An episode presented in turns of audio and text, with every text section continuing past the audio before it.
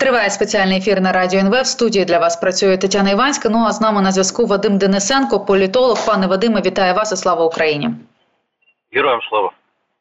Пане Вадиме, звичайно, е, будемо з вами говорити про звільнення головнокомандувача збройних сил України Валерія Залужного і е, нового головнокомандувача генерал-полковника Олександра е, Сирського. Ось про це звільнення і про те, як воно і на що зараз буде впливати, і яких змін можемо очікувати. Ми в попередніх частинах ефіру я вже говорила і про те, як це може позначитися на фронті, як суспільство реагує. А от як ви вважаєте, як буде це? Як зреагує, і як воно е, як ось ця відставка і нове призначення може вплинути не лише на суспільство, а й на військових. Тому що ну з одного боку нас до цього готували, нас до цього підводили, і самі е, військові казали, що швидше за все, звичайно, що відбудеться е, відставка залужного. Але чи готові ми були всі до цього насправді, і як це можуть сприйняти, от у саме серед військових? Я думаю, що це питання трошки, напевно, все ж таки не за адресою, тому що я, е, напевно, все ж таки готувався дещо до інших тем. Е, я можу сказати тільки свою точку зору, що е, станом на зараз іде з різних сторін різнонаправлена інформаційна кампанія, в тому числі і достатньо чорна проти, проти Сирського. Е, дуже сподіваюся, що емоції уляжуться, і я дуже сподіваюся на те, що е, найближчим часом всі крапки над будуть розставлені. Тому я сподіваюся, що е, ми пройдемо цей етап турбулентності. На жаль, ми зараз війшли в етап інформаційної певної турбулентності, в тому числі і через чорні інформаційні кампанії, які зараз почалися. Я думаю, що ми його пройдемо достатньо швидко і з мінімальними втратами. Пане Денисе, а от власне, коли ви говорите про ось такі е, нечисті інформаційні кампанії, то звичайно ж не можемо е, в цьому плані не згадувати і анонімні російські телеграм-канали, і реакцію е, Російської Федерації. От якщо говорити про те, як вони можуть цим скористатися, я маю на увазі рашисти, вони ж зараз можуть розганяти фейки, розганяти, розганяти якусь відверту зраду раду. Е, що зараз буде робити, і чи справді е, що зараз треба буде нам е, робити, окрім того, що дуже бути обережними та до того, що ви репостите. Хоча мені здається, це спочатку війни говорилося вже 10 років, мали б люди звикнути, але тим не менше репостять зрадоньку. Але от як цим може скористатися Росія зараз відставкою залужної? Чи вона цим скористається? Різні вже розганяти будь-які е, негативні моменти, які стосуються залужного, сирського, зеленського, е, будь-кого іншого, вони зараз е, дуже активно починають розганяти. Просто ну ну ви правильно сказали, ну тут треба просто включати голову, коли ти щось читаєш і коли ти на щось звертаєш увагу. На жаль, в принципі, дуже мало людей готові до того, щоб критично почати думати над тими чи іншими посилами, над тими чи іншими речами але е, ну іншого варіанту ніж включати голову тут просто немає. Так, пане Вадиме, давайте тепер поговоримо власне про те, е, з чим сьогодні ми ще прокинулися. Вночі вийшло е, інтерв'ю диктатора Путіна Ну, мені здається, все ж таки пропагандисту Карлсону, Такеру Карлсону, так е, не дуже е, про нього схвальні відгуки, як про журналіста, тому я його так от називаю. Власне, інтерв'ю відзначилося тим, про це пишуть і світові змі, що е, Путін поводився доволі таки вальяжно. Це він ставив умови журналісту. Він відповідав на питання, так як він хотів. Він навіть робив зауваження журналісту, і десь його знаєте, присоромлював так, коли то той е, забагато посміхався. Потім йому сказав: ми здається, сидимо на інтерв'ю, а не на якомусь шоу. Дуже багато, звичайно, було нічого незвичного, та те, що Путін згадав е, історичні моменти, але ось е, тут він. Знову почав говорити про те, що Хмельницький, наш Богдан Хмельницький, хотів, щоб е, Україна була в підпорядкуванні Москви, і тут зараз е, Путін доплів ще й е, поляків. Виявляється, там ледь не поляки здали Україну, і то вони її створили, то вони її здали. І знаєте, такий певний. Ну я в цьому відчула певний натяк на те, що поляки наступні після України. Чи чи читали ви якісь вже тези з цього інтерв'ю, і що для е, що ви для себе от відзначили? Ну я дивився все це інтерв'ю. я Сьогодні зранку його спеціально передивився. Е, я можу сказати, якщо ми відкинемо всі ці історичні ідіотизми, ця історична каша, яка знаходиться в голові у Володимира Путіна, яку він весь час пропагує. Е, якщо її відкинути, там там достатньо цікавий є пасаж про те, що вже не Ленін створив Україну, а Сталін створив Україну. Е, але то то окремо, це окремо можна взагалі про це дискутувати. Що він мав на увазі? Е, для мене більш важливо інше. Росія насправді протягом останніх місяців в інформаційному плані пропонує провести пропонує один важливий наратив. Тобто цей наратив зводиться до однієї фрази: е, Росія хоче переговорного процесу, а прокляті українці не хочуть переговорного процесу. Власне кажучи, е, якщо говорити про те, для чого було потрібне це інтерв'ю, воно було потрібно виключно для однієї речі.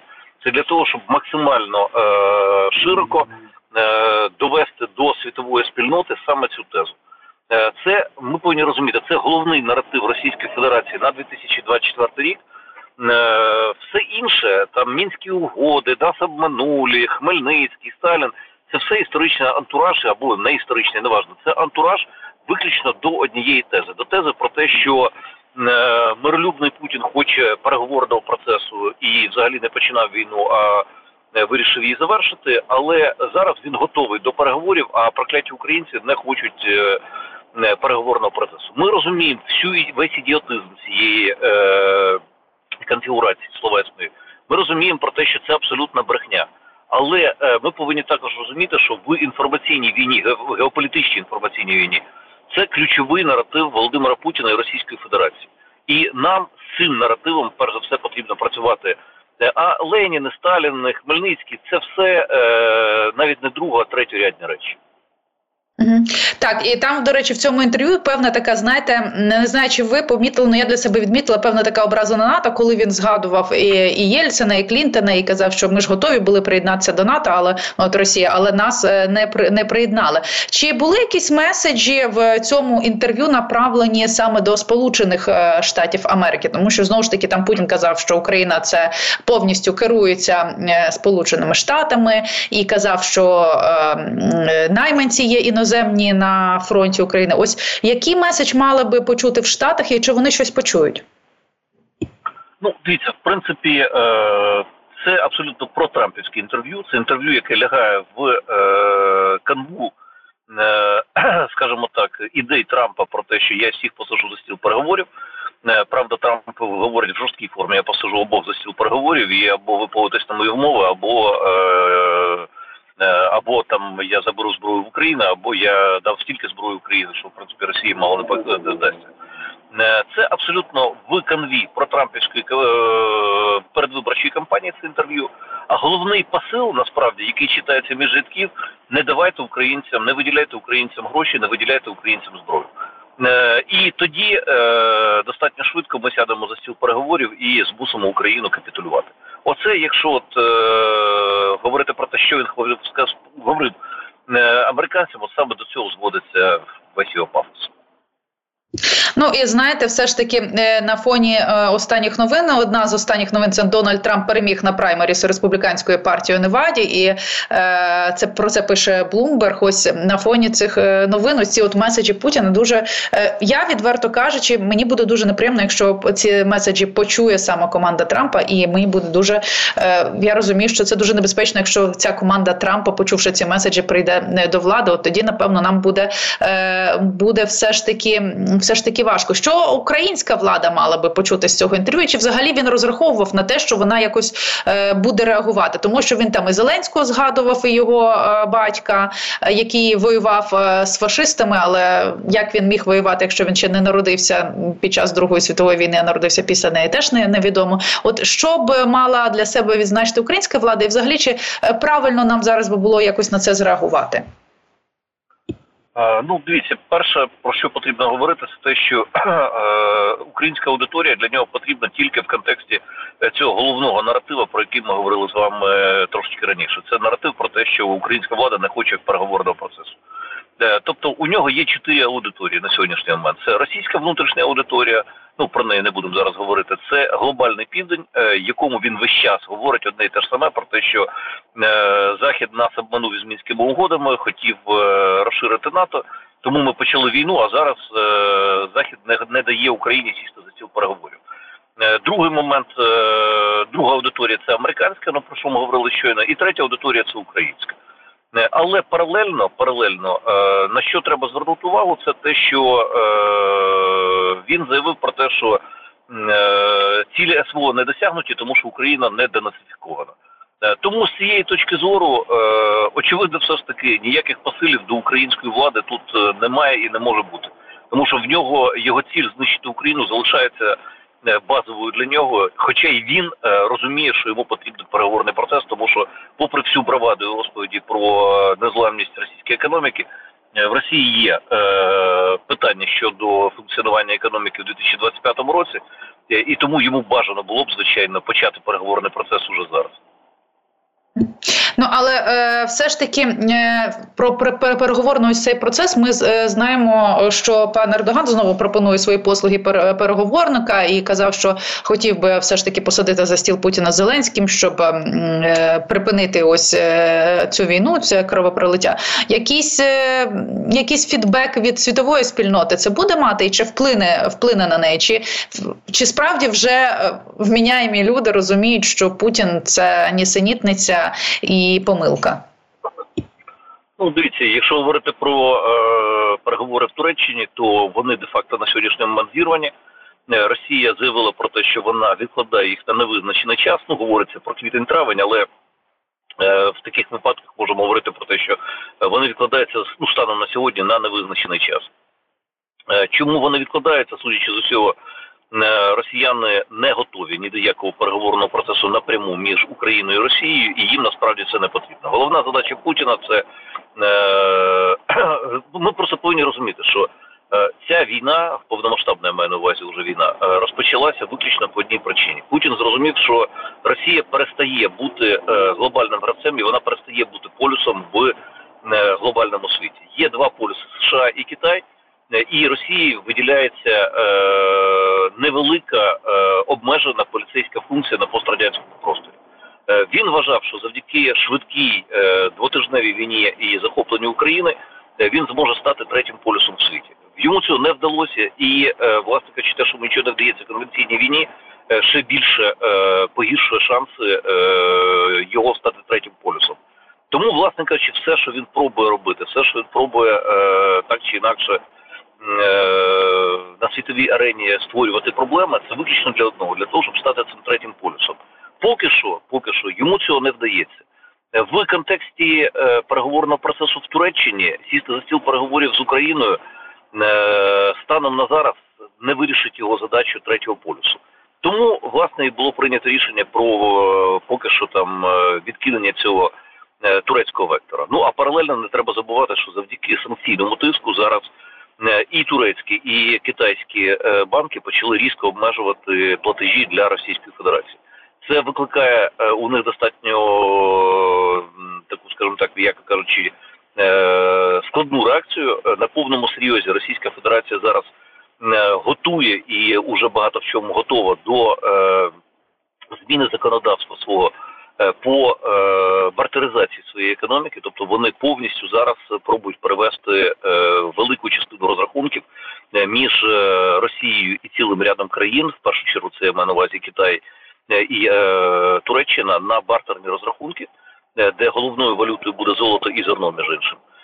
Просто як веймарська марка, зернова марка, як було в міжвоєнний період, і на цьому фоні їхати до Ердогана, е, в принципі, просто Путіну було ніщо. Тому е, поки, на жаль, е, чи на щастя, але спроби Ердогана посадити за стіл переговорів Україною і Росією мають мізерні шанси на втілення в життя в короткої і навіть в середньостроковій перспективі. Е, пане Вадиме, а власне е, Путін же ж згадував так само і Китай в своєму інтерв'ю. І от на вашу думку, це певна певна така погроза Сполученим Штатам, що мовляв, ми з Китаєм дружимо. Ми, е, ми, якщо раптом щось об'єднаємося, і Китай стоїть на нашому боці. Чи можемо ми це так розцінювати? Ну він пробує так блефувати. Безумовно, він буде пробувати блефувати в цю сторону. Він пробуватиме говорити е, про це. Е, але е, давайте звернемо увагу просто на вчорашній день. Е, Вчора з'являється інформація про те, що один із китайських банків перестав вести розрахунки з Росією навіть в юанях. Китайці таким чином це це не системний банк, це не там найважливіший банк в Китаї. Але всі розуміють, що без е, рішення ЦК Компартії Китаю подібні демарші будь-який китайський банк робити не може. Таким чином китайці роблять попередження росіянам, що дивіться, якщо ви будете заграватися, якщо ви будете е, грати в певні ігри, які нам не подобаються, ми достатньо різко можемо обрубати для вас багато речей. Відразу після цього Путін просить переговорів із Сі Цзіньпінем, Вони годину розмовляють по телефону. Е, ну, ми маємо прес-релізи, з яких е, неможливо взагалі нічого зрозуміти, тому що прес-релізи зводяться до е, того, що Путін привітав китайців із китайським новим роком. Ну для цього терміново переговори не запрошуються. Але судячи з усього, відбувається певне напруження в стосунках Китаю Російська Федерація, і Росія прекрасно розуміє, що в їй насправді вона в далеко не виграшній позиції. Вона займає всього на все 3% в е, експортних е, в експорті Китайської Народної Республіки. А Росія, а Китай для Росії це покупець останньої надії, це більше 40% експорту. Плюс Росія стає васально залежною в технологічних питаннях. Тобто, якщо все буде рухатись так, як воно рухається зараз, протягом двох років Росія стане технологічно залежною на наступні десятиліття в телекомунікаціях, видобутку Е, природних копалин, складного машинобудування і так далі. і так далі. Росія розуміє, що їй е, потрібно спригувати з цієї голки, бо далі е, це буде набагато страшніше ніж те, що було у них із Європою чи Сполученими Штатами Америки. Тому в цьому контексті Росія судорожно пробує не стати технологічним васалом Китаю, але для цього потрібно вести переговори із Заходом. Ну, власне, про цю голку е, вже заявили навіть якісь е, певні вчені, та які лишилися в Росії. Вони жаліються на те, що е, Китай просто їх витісняє, не дає їм розвиватися і закидує їх дешевим обладнанням і неякісним, так само в тому числі. Ну а от щодо того, що китайські банки та деякі заборонили розрахунки там з, росіянами, то Туреччина якраз дозволила і і, і розблокувала деякі рахунки. Ні, ні, ні, вони вони розблокували тільки гуманітарні питання. Те, так. що стосується ну, але але тим не менше, так От це тим не ну, менше. Це, так. це, це насправді це, це не ключова. Ключові історії. Всі е, товари подвійного призначення і перш за все електроніка там достатньо під жорстким контролем. Тому з цієї точки зору. Е, сьогоднішня заява е, ізвісті, по-моєму, це опублікувала про те, що Туреччина нібито розблокувала, але розблокувала тільки гуманітарні вантажі, тобто продовольство, їжа, сільськогосподарська продукція, тканини, е, ну те, що вигідно Туреччині, між іншим, але це не стосується чіпів, електроніки і так далі. І так далі. Зрозуміло, дякую вам за уточнення, пане Вадиме. Ну і власне е, про ядерну е, зброю. Такер Карлсон е, він записав такий, знаєте, уривочок, де він сказав про те, що подобається вам це чи ні, але Путін почне ядерну війну через Крим, якщо буде потрібно. І ми не можемо не згадати про те, що головний кремлівський алкоголік Медведєв також не, раз вже шантажував весь світ ядерним апокаліпсисом і казав, що якщо ми програємо в повномасштабній війні з НАТО, Росія програє в повномасштабній війні з НАТО, то їй доведеться застосовувати ядерну е, зброю. Вони не вперше лякають весь світ ядерною зброєю. Але на вашу думку, чи спрацьовують ось е, ці ще залякування, чи все ж таки вони вже від е, залякування усього світу ядерною зброєю перейшли до конкретно питання Криму? Та ну тому що е, Карлсон він якраз звернув увагу саме на Крим. Ну, дивіться, ми повинні просто зрозуміти контекст е, заяви самого цього Карлсона. Е, лю, головна людина в світі, яка найбільше боїться ядерної війни від Путіна, е, це Ілон Маск. Ну ми просто повинні це розуміти. І Маск абсолютно щиро вважає, що е, якщо з Путіним не домовитись, то він може почати ядерну війну, і він щиро цього боїться. Е, Такер Карлсон, наскільки я розумію, е, входить в коло е, тих людей, які поділяють думку Ілона Маска, е, і їх не так багато. Е, вони не є е, там мейнстрімом е, на заході. Е, але тим не менше, оця частина е, наляканих, але впливових дуже людей, е, вона просувала, просуває і, на жаль, буде просувати ідею того, що Путін е, Путіна не можна зайняти в куток, е, тому що він е, криса, яка почне огризатися, огризаючись, може нібито запустити ядерну зброю. Я глибоко переконаний, що е, міф про е, Путіна як про загнану крису це абсолютно брехливий міф, тому що Путін по своїй натурі неймовірний боягуз, і забившись в куток, коли його заганяють в куток, він, е, чесно кажучи, перетворюється на перелякану істоту, яка боїться навіть поворухнутися і сидить і чекає, а не нападає. Тому я, чесно кажучи, завжди говорив, говорю, буду говорити, що Путін побоїться застосовувати ядерну зброю, і але на жаль, е, ця страшилка е, працює на ряд е, дуже впливових у всьому світі людей. Перш за все, от головним провідником цієї речі є на жаль Ілон Маск. Та Ілон Маск, якого Путін похвалив і назвав його перспективним хлопцем, який далеко піде. Як, якось так, е, пане Вадима, стосовно страха Путіна, у нас лишилося буквально півтори хвилини. Надєждина зняли, коли ми говоримо про вибори Путіна, які відбудуться, зняли Надєждіна. Хоча здавалося б, та ми всі розуміємо, що все рівно виберуть Путіна. Ось тут що страх спрацював. Ні, не страх, е, просто вони ну, перше Надіждин це проект Кремля. Ми повинні чітко розуміти, що це проект Кремля, і його головна задача. Е, е і ця задача буде продовжена і після виборів. Е, це задача е, розколювати навіть не лідерів опозиції ліберальної, а власне кажучи, ліберальний електорат. Тому що подивіться, що говорить Надіжді. Він говорить, який називається антивоєнним кандидатом. Він говорить про те, що я за початок переговорів з Україною, але по лінії фронту, яка є на сьогоднішній момент. Е, я вважаю, що конституція, ну я це Надєждин, конституція е, Росії прийнята і туди війшли в нові території, тому е, ці території є частиною Російської Федерації.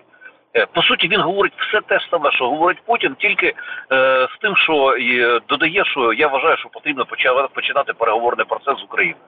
Пане Вадиме, так чого зняли? Його зняли, тому що він не потрібен зараз. Тобто, в ага. даному випадку ну він буде напружувати тільки ситуацію, але він повністю контрольована Кремлем е, істота, який е, буде і далі, в принципі, працювати виключно в рамках того, що буде спускатися зверху йому. Не треба забувати, він був помічником Кирієнка, коли той був прем'єр-міністром. Він людина близька до головного ідеолога Кремля Кирієнка. Пане Вадиме, дякую вам за те, що долучилися до нашого ефіру. Вадим Денисенко, політолог, був е, разом із нами.